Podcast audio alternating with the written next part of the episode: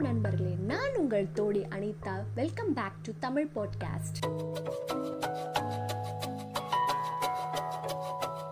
நம்ம இது வரைக்கும் இந்த போரோட ஸ்டார்டிங் பாயிண்ட் என்ன? எதுக்காக இந்த போர் ஸ்டார்ட் ஆகுது? யார் யாரெல்லாம் இந்த போரில் கலந்துக்கிறா? இதில் வந்து என்ன மாதிரி ரூல்ஸ்லாம் செட் பண்ணுறாங்க டே ஒனில் எத்தனை ஃபேஸ் நடந்தது? அந்த அத்தனை ஃபேஸ்லையும் என்ன மாதிரி யுக்தியெல்லாம் யூஸ் பண்ணாங்க? இது வரைக்கும் நம்ம பார்த்தாச்சு. இதுக்கப்புறம் என்னெல்லாம் நடக்குதுன்றதை நம்ம இந்த எபிசோடில் பார்க்க போகிறோம் போரோட முடிவையும் இந்த எபிசோடில் நம்மளுக்கு தெரியும். அதோட ரொம்ப முக்கியமான விஷயம் எப்படி நம்ம ஆதித்த கரிகாலன் இறந்தாரு அப்படின்ற ஒரு மிஸ்ட்ரியும் நம்ம இந்த இன்ஃபர்மேஷன்லாம் வந்து இந்த எபிசோடில் எல்லாமே கிளியராக போகுது. எல்லா வீரர்களும் முகாமுக்கு போகிறாங்க முகாமுக்கு போன பிறகு ஆதித்த கரிகாலன் யோசிக்கிறார். இந்த இடையே நம்ம வந்து சரியாக பண்ணல நம்ம எங்கே தப்பு பண்ணோம் அப்படின்னு யோசிச்சுக்கிட்டே இருக்காரு. அப்படி யோசிச்சுக்கிட்டே இருக்கும்போது அவருக்கு ஒரு செய்தி வருது. இந்த மாதிரி வந்து பாண்டிய வீரர்களுக்கு சப்போர்ட் பண்ணி இலங்கை வீரர்கள் வராங்க அப்படின்ற செய்தி யார்கிட்ட வந்து வருதுன்னா அருள்மொழிவர்மன் ராஜராஜ சோழன் அப்போ வந்து ஸ்ரீலங்காவில் பார்த்துக்கிட்டு இருந்தார். அவங்க வந்து பாதுகாப்பு படைத்தளபதியாக இருந்தார். ஸோ அங்கே வந்து அவருக்கு வந்து ஒரு செய்தி வந்து அவரோட அண்ணனுக்கு அனுப்புகிறாங்க இதை தெரிஞ்ச நம்ம அத்தித்தவ கரிகாலன் என்ன பண்ணுறாருன்னா அவரோட ஃப்ரெண்ட் சேதன் நம்மனுக்கு ஒரு வந்து செய்தி அனுப்புகிறாரு அதாவது தூது அனுப்புகிறாரு என்ன அப்படின்னா இந்த மாதிரி வந்து இலங்கை வீரர்கள் வராங்க. நீ அதுக்கான ஹெல்ப் பண்ணு அப்படின்னு சொல்லிட்டு அவரும் தூது அனுப்புகிறாரு அங்கேருந்து அவரோட ஃப்ரெண்டும் கிளம்பவும் செய்கிறாரு இதுக்கு நடுவில் ஒரு விஷயமும் நடக்குது. என்ன அப்படின்னா அவரோட இன்னொரு ஃப்ரெண்ட் பல்லவராயன் வந்தியத்தேவன் என்ன பண்ணுறாருன்னா கிழவரோட உருவத்தில் வந்து இந்த இலங்கை வீரர்களை வந்து டைரக்ஷனை வந்து டைவர்ட் பண்ணி விட்டுறாங்க. என்ன ஆகுது இதனாலன்னா இலங்கை வீரர்கள் மறுநாள் காலையில் வந்து லேட்டாக வராங்க. அதுவும் வந்து சன் ரைஸ்க்கு முன்னாடி வந்தால் தான் அவங்க வந்து படை வீரர்கள் சேர்த்துக்க முடியும். ஆனால் அவங்க என்ன பண்ணுறாங்கன்னா சன்ரைஸ் ஆன பிறகு தான் வந்து அந்த போர்க்களத்தில் அடையிறாங்க. இதுக்கெல்லாம் காரணம் யார் அப்படின்னா ஆதித்த கரிகாலனோட ஃப்ரெண்டு நம்ம வந்தியதை பார்த்த வீரபாண்டியன் பயங்கரமாக கோவப்படுறாரு. என்னென்னா சன்ரைஸ்க்கு முன்னாடி தானே உங்களை வர சொன்னேன். சன்ரைஸ்க்கு அப்புறம் வந்திருக்கீங்க அப்படின்னு ரொம்ப திட்டுறாரு. இதனால் கோவமடைஞ்ச இலங்கை பட தளபதி என்ன சொல்கிறாருன்னா என்ன இப்போ தப்பாக போச்சு? இப்போ சேர்த்துக்கோங்களேன் அப்படின்னு சொல்கிறாரு அதுக்கு வந்து வீரபாண்டியன் சொல்கிறார் இல்லை இது வந்து ஒரு ரூல்ஸு ரூல்ஸ்னால் ரூல்ஸு எங்கள் தமிழ் மன்னர்கள் வந்து யாருமே எப்பவுமே ரூல்ஸை மீறினதே கிடையாது. நானும் செய்ய மாட்டேன். அப்படின்னு சொன்னோடனே இதனால் வந்து இலங்கை பட தளபதிக்கோ நம்ம வீரபாண்டியனுக்கோ கருத்து மோதல் வருது. லைட்டாக மனசலசரப்பு ஏற்பட்டு போ ஸ்டார்ட் ஆகுது. பாண்டிய வீரர்களும் சோழ வீரர்களும் ரெடியாக இருக்காங்க போர்க்களத்தில். இப்போ என்ன பண்ணுறாரு ஆதித கலைக்காலன்னா என்ன யுக்தி யூஸ் பண்ணுறாருன்னா முத்திரைமுகம் யுக்தி. சரி இந்த முத்திரைமுகம் யுக்தினா என்னன்னு நான் சொல்கிறேன் இதில் வந்து மூணே பேர் தான் இருப்பாங்க. இதில் வந்து ஒருத்தர் வந்து படத்தளபதியாக இருக்கலாம் இல்லைன்னா இளவரசராக இருக்கலாம். அவங்க கூட வந்து ரெண்டு படை வீரர்கள் இருப்பாங்க. அதே மாதிரி ஆப்போசிட் சைட்லையும் அதே மாதிரி தான் ஒரு படைத்தளபதி இல்லைனா வந்து இளவரசர் சைடில் இல்லைனா மன்னன் யாராவது இருக்கலாம். ரெண்டு கூட அவங்க கூட வந்து ரெண்டு பேர் வந்து படை வீரர்கள் இருப்பாங்க. இப்படி தான் அந்த போர்க்களத்தில் போகும். இதில் ஒரு டேர்ம்ஸ் அண்ட் கண்டிஷன்ஸ் இருக்குது என்ன அந்த டேர்ம்ஸ் அண்ட் கண்டிஷன் அப்படின்னா இந்த இரண்டு வீரர்கள் சொன்னாங்களே இவங்க வந்து படத்தளபதிக்கோ இல்லை மன்னனுக்கோ இல்லை இளவரசருக்கோ வந்து அவங்க கவசமாக இருக்கணும். இவங்க ரெண்டு பேருமே வந்து ஆப்போசிட் சைடில் இருக்க ஒரு பட தளபதியோ இல்லை மன்னனோ இல்லை இளவரசரோ யார் போடுறாங்களோ அவங்கள வந்து அட்டாக் பண்ணக்கூடாது. எப்போ அவங்க அட்டாக் பண்ணலான்னா அவங்க கூட ரெண்டு படை வீரர்கள் இருக்காங்களா அவங்கள வந்து அவங்க வந்து கொண்டுட்டாங்க அப்படின்னா மட்டும்தான் இவங்க வந்து அட்டாக் பண்ண முடியும். அன்லஸ் அண்ட் அன்டில் அது வரைக்கும் அவங்க வந்து அட்டாக் பண்ணவே கூடாது. இதுதான் அவங்களோட கண்டிஷன் இந்த மாதிரி வந்து போர்க்களத்தில் அவங்க போர் செஞ்சுருக்கும் போது என்ன ஆகுது அப்படின்னா சோழ மன்னனாக ஆதித்த கரிகாலன் பாண்டிய மன்னன் கூட இருக்க ஒருத்தரை வந்து அவர் வந்து தலையை வெட்டிடுறாரு அவரும் இறந்துடுறாரு. இப்போ பாண்டிய மன்னன் கூட யார் இருக்காங்க அப்படின்னு பார்த்தீங்கன்னா ஒரே ஒரு படை வீரர் மட்டும்தான் ஒரே ஒரு கவசம் மட்டும்தான். ஆனால் அதுவே வந்து ஆதித்த கரிகாலன் கூட ரெண்டு பேர் இருக்காங்க. இதில் என்ன ஆகுதுன்னா என்ன பண்ணுறாருன்னா ஒரு வீரர் இருக்கும்போது ஆதித்த கரிகாலன் கூட இருக்கிற ஒரு வீரர் யார் அப்படின்னா சேந்தன் அமுதன். இவர் வந்து யார் அப்படின்னா சோழ சோழ மன்னனோட ஒரு ஆசான் வீரர்களுக்கெல்லாம் வந்து ஆசான் இருப்பாங்க அதுதான் இவர்.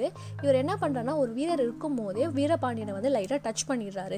இது வந்து என்ன பண்ணுறாங்கன்னா ஸ்டாப் பண்ணி போர்க்களத்தை ஸ்டாப் பண்ணி இந்த மாதிரி வந்து தப்பு பண்ணிட்டாங்க உன்னோட வீரர் அப்படின்னு சொல்லி சொல்கிறாங்க அதுக்கு வந்து மாதித கரிகாலன் என்ன சொல்வார்னா இந்த மாதிரி வந்து வீரர் தான் அட்டாக் பண்ணக்கூடாது. இவர் வந்து சோழ நாட்டு ஆசான். ஸோ அதனால வந்து இவர் டச் பண்ணுறது தப்பே கிடையாது. இது வந்து கண்டிஷன்லேயே இல்லை அப்படின்னு சொல்லிட்டு அவருக்கு வந்து எதிர்பதில் கொடுத்துட்டு அதுக்கப்புறம் போர்க்களத்தில் கண்டினியூ பண்ணுறாரு இப்படி கண்டினியூ பண்ணிகிட்டே இருக்கும்போது என்ன ஆகுதுன்னா அது ஆதித்ய கரிகாலன் இன்னொரு வீரர் இருப்பார்ல கவசமாக அவரை வந்து வெட்டிடுறாரு. இப்போ கடைசியில் யார் இருக்கா? வீரபாண்டியன் மட்டும் தான் இருப்பாங்க.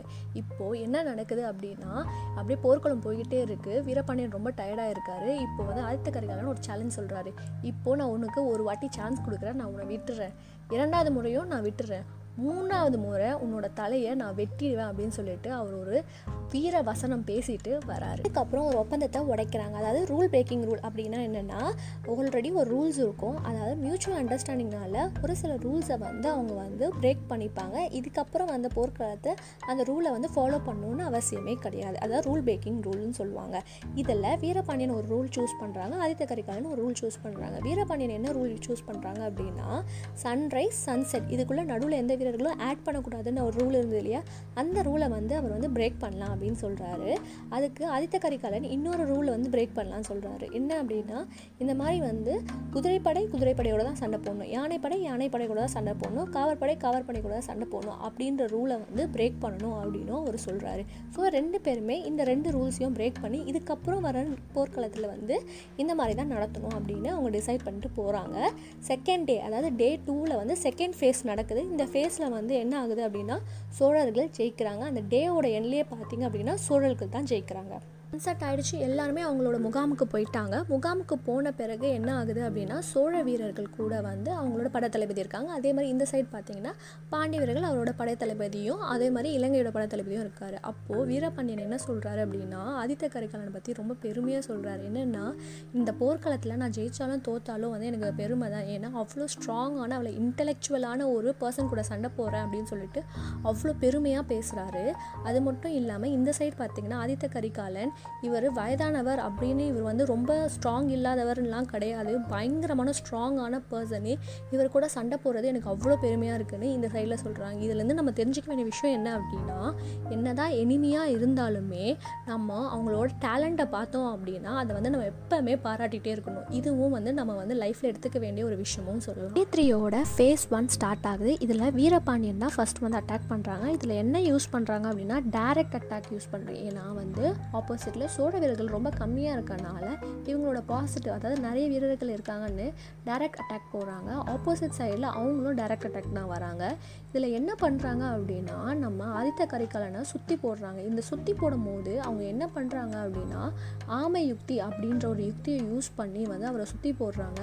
அந்த ஆமைக்குள்ளே இருந்து ஒரு பர்சன் வராரு. யார் அப்படின்னா வீரபாண்டியன். வந்து ஆதித்த கரிகாலன் கிட்ட சொல்கிறாரு நீ எனக்கு வாய்ப்பு தரேன் அப்படின்னு சொன்னல அந்த வாய்ப்பு உனக்கு உனக்கு நானே தரேன் அப்படின்னு சொல்லிட்டு இது மாதிரி வந்து அவர் வந்து அவர்கிட்ட சொன்னோடனே அவருக்கு வந்து ரொம்ப அசிங்கமாக போயிடுச்சு. ஆதித்த கரிகாலன் இவர் வந்து எனக்கு அவமானத்தை கொடுத்துட்டாரு. எப்படியாவது பழி வாங்கணும்னு செம்ம கோவத்தில் இருக்காரு. அப்புறம் வீரபாண்டியன் இந்த மாதிரி சொல்லிட்டு போனதுக்கப்புறம் போர் ஒலி அடிக்குது. போர் ஒலி அடிக்கும் போது இதை யார் தோக்குறாங்க அப்படின்னு பார்த்தீங்கன்னா நம்ம சோழர் தான் தோக்குறாங்க. ஏன்னா வீரபாண்டியன் வந்து டேரக்ட் ஆதித்த கரிகாலனை எதிர்த்து நின்னனால எப்படி டே டூவில் வந்து ஆதித்த கரிகாலன் வீரபாண்டியன் எதிர்த்து நின்னாங்களோ அதே மாதிரி ஆப்போசிட்டாக டே த்ரீல ஃபஸ்ட்டு ஃபேஸில் நடந்ததுனால இதில் வீரபாண்டியன் தான் ஜெயிக்கிறாங்க. டே த்ரீ ஓட ஃபேஸ் டூ ஸ்டார்ட் ஆகுது. இதில் ஆதித்த கரிகாலன் செம்ம கோவத்தில் இருக்காரு.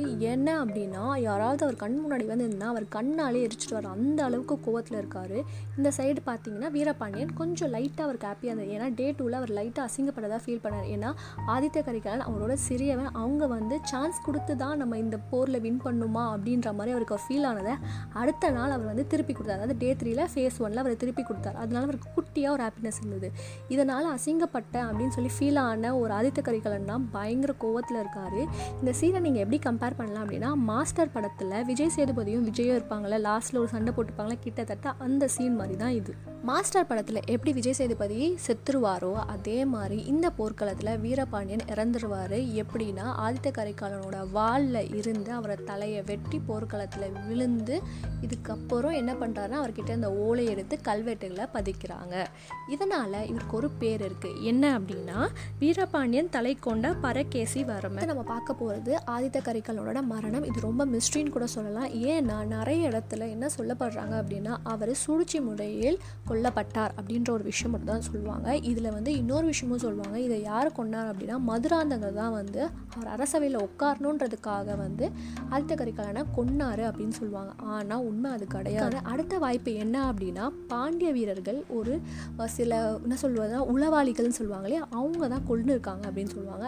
எஸ் அவங்க தான் கொண்டு யாருன்னா சோமன் ரவிதாசன் பரமேஸ்வரன். இவங்க மூணு பேருமே பாண்டிய நாட்டுக்காரர்கள். இவங்க என்ன பண்ணுறாங்க அப்படின்னா சோழ நாட்டோட செக்யூரிட்டி ஃபோர்ஸ் டீம் கூட ஜாயின் ஜாயின் பண்ணிக்கிறாங்க. அங்கேருந்து அவங்க பிளான் பண்ணுறாங்க எப்படி ஆதித்த கரிகாலனை கொல்லணும். ஏன் ஆதித்த கரிகாலன் அப்படின்னா இவங்க தான் வீரபாண்டியனை கொன்னாங்க. ஸோ ரிவெஞ்ச் எடுக்கிறதுக்காக இவங்க அந்த டீமில் சேர்ந்து அவரை வந்து கொல்றாங்க.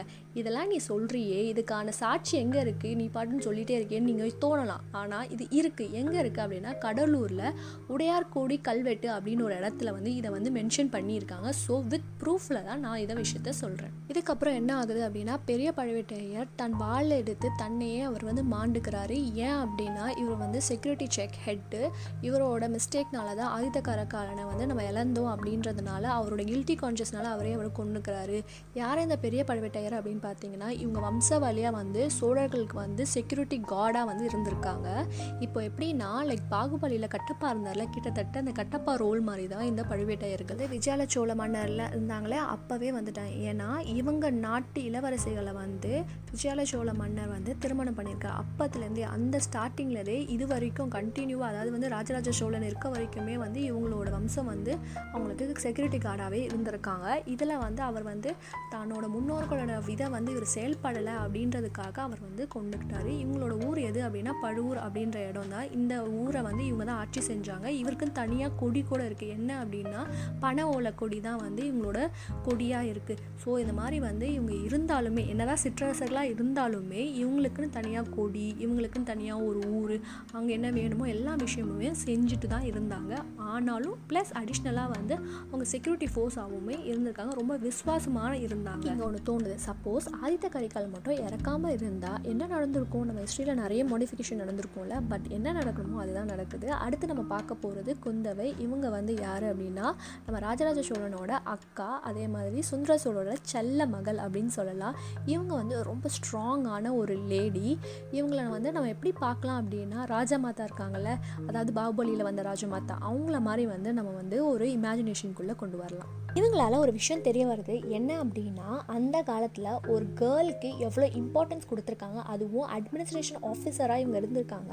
ஸோ இதில் இருந்து என்ன தெரியுதுன்னா அந்த காலத்துக்கு கேர்ளுக்கும் ப்ரிஃபரன்ஸ் இருக்குது இளவரசியாக இருந்தாலுமே வெறும் அந்த புறத்தில் மட்டும் இருந்துட்டு அவங்களோட அன்றாட வேலைகளை செய்வாங்க அப்படின்ற மட்டும் இல்லாமல் நாட்டோட முக்கியமான டெசிஷன் எடுப்பாங்கன்றதுக்கு இவங்க ஒரு கிரேட் எக்ஸாம்பிளாக இருக்காங்க. அது மட்டும் இல்லாமல் ராஜராஜ சோழனை வந்து இவங்க வந்து அப்படியே குழந்த மாதிரி பார்த்துப்பாங்க. இவங்க வந்து சொல்கிற ஒவ்வொரு விஷயமும் வந்து ராஜராஜ சோழன் கேட்பாங்களாம். என்னதான் தஞ்சை இது வந்து கேபிட்டலாக இருந்தாலுமே அட்மினிஸ்ட்ரேஷன் ஆஃபீஸ் பழையாறில் தான் இருந்துச்சு. ஏன்னா குந்தவை அங்கே தான் இருந்தாங்க. இவங்க வந்து ரொம்ப முக்கியமான விஷயம் செஞ்சுருக்காங்க என்னென்னா ஃப்ரீ ஹாஸ்பிட்டல் அதாவது இலவச வைத்தியம் அப்படின்னு இவங்க வந்து நிறைய இடத்துல தஞ்சையில் மட்டும் இல்லாமல் மொத்த சோழ நாட்டிலையுமே வந்து இவங்க வந்து உருவாக்கியிருக்காங்க. இந்த வைத்திய வைத்தியருக்கு என்ன பண்ணுவாங்க அப்படின்னா ஃப்ரீ லேண்டை வந்து கொடுத்துருக்காங்க. ஸோ தட் அவங்களுக்கு வந்து எதுவுமே இலவசமாக பண்ணுறோம் நம்ம எதுவுமே வந்து லாஸ் அடையலை அப்படின்றதுக்காக அவங்களுக்கு இலவசமாக லேண்டை வந்து கொடுத்துருக்காங்க. இங்கே வந்து பர்சனலாக எனக்கு ஒரு விஷயம் சொல்லணும்னு தோணுது. நான் சொல்லியிருந்தேன்ல ஸ்டார்டிங்கில் எங்களோட சொந்த ஊரில் ஒரு கோயில் கட்டினாங்க அப்படின்னு. அது கட்டினவங்களும் இவங்க தான். நம்ம குந்தவை தான் அந்த கோயிலையும் கட்டியிருக்காங்க. இவங்க வந்து எண்பது வயது வரைக்கும் இருந்திருக்காங்க. இவங்களோட கணவர் யாருன்னு பார்த்தீங்கன்னா பொன்னியின் செல்வன் யாராக படிச்சிருந்தீங்க அப்படின்னா உங்களுக்கு இவங்களை பற்றி ரொம்ப நல்லா தெரியும். இவங்க தான் வந்து hero of the Ponniyin Selvan சொல்லுவாங்க. என்ன தான்? பொன்னியின் செல்வன் வந்து ராஜராஜ சோழனாக இருந்தாலுமே முதல் அத்தியாயத்தில் இருந்து கடைசி அத்தியாயத்து வரைக்கும் ஒரு பர்சன் ட்ராவல் ஆவாங்க யாருன்னா அவங்க தான். யாருன்னா வல்லவராயன் வந்தியத்தேவன். இவங்க தான் வந்து ஹீரோ ஆஃப் த ஸ்டோரினே சொல்ல. ஏன்னா இவரை சுற்றி நடக்கிற செய்திகள் தான் வந்து அந்த ஃபுல் நாவலுமே இருக்கும். ஸோ இவர் தான் வந்து நம்ம குந்தவையோட கணவர். இவங்க ரெண்டு பேருக்கும் வந்து ஒரு மகன் பிறக்கிறார் அவர் பேர் வந்து இலகோன் பேச்சியா? இவரோட நேம் வரலாறுல எங்கேயுமே நான் படித்ததே இல்லை. ஸோ அஃப்கோர்ஸ் வந்து இவங்க எந்த சோழ நாட்டையுமே ஆட்சி செய்யலை. ஆனால் இவங்க அப்பா வந்து ஒரு சிறு நாட்டை வந்து ஆட்சி செஞ்சுருக்காரு. அது எந்த நாடு அப்படின்னா வல்லவராயன் நாடு. அந்த நாடை தான் வந்து இவங்க தலைவராக இருந்து ஆட்சி செஞ்சுருக்காரு. அது மட்டும் இல்லாமல் சோழ நாட்டோட மாதாண்ட நாயக்கராக இவர் தான் இருந்திருக்காரு. மாதாண்ட நாயக்கர்னா என்னென்னா சப்போஸ் இப்போ வந்து எதிரி நாடு வந்து நம்மளோட பார்டரில் வந்து சண்டைக்கு வராங்க அப்படின்னா வந்து படத்தளபதி வந்து டிசைட் பண்ண முடியாது. யார் டிசைட் பண்ணலான்னா இந்த மாதாண்ட நாயக்கர் இருக்காங்க இல்லையா அவங்க தான் டிசைட் பண்ண முடியும். இவங்க தான் வந்து ஈக்குவல் டு கிங் கிங் சொன்னால் தான் வந்து சண்டை போடணும் கிடையாது. மாதாண்ட நாயக்கர் வந்து கரெக்டான டெசிஷன் அதாவது ஆப்டான டெசிஷன் எடுத்து அங்கே வந்து வந்து ரியாக்ட் பண்ணுவாங்க. ஸோ இந்த மாதிரி வந்து சோழ நாட்டுக்கு நம்ம வந்து யார் இருக்காரு அப்படின்னா நம்ம வந்தியத்தேவன் இருக்கார் இதுக்கு முன்னாடி அதாவது சுந்தர சோழர் இருக்கும்போது யாராக இருந்தார் அப்படின்னு பார்த்தீங்கன்னா ஆதித்த கரிகாலன் வந்து காஞ்சியில் இருந்தார். அது மட்டும் இல்லாமல் நம்ம ராஜராஜ சோழர் வந்து ஸ்ரீலங்காவில் இருந்தார். ஸோ இவங்களும் வந்து மாதாண்ட நாயகராக தான் இருந்தாங்க. அதுக்கப்புறம் எப்போ வந்து இவர் மாதாண்ட நாயக்கராக மாறுறாரு அப்படின்னு பார்த்தீங்கன்னா ராஜராஜ சோழர் காலத்தில் தான் வந்து வந்தியத்தேவன் வந்து மாதாண்ட நாயக்கராக மாறாரு. அதுக்கப்புறம் ராஜராஜ சோழன் எப்படியெல்லாம் அவங்க மக்களுக்கு என்ன மாதிரி நலன்கள்லாம் செஞ்சுருக்காங்க எப்படியெல்லாம் வந்து அவங்களோட கண்ட்ரியை வந்து டெவலப் பண்ணியிருக்காங்க எப்படி எக்ஸ்டெண்ட் பண்ணியிருக்காங்க இந்த மாதிரி இன்ஃபர்மேஷன்லாம் நம்ம தெரிஞ்சுக்கணும். அப்படின்னா நம்ம சோழ பயணத்தில் தொடரணும்.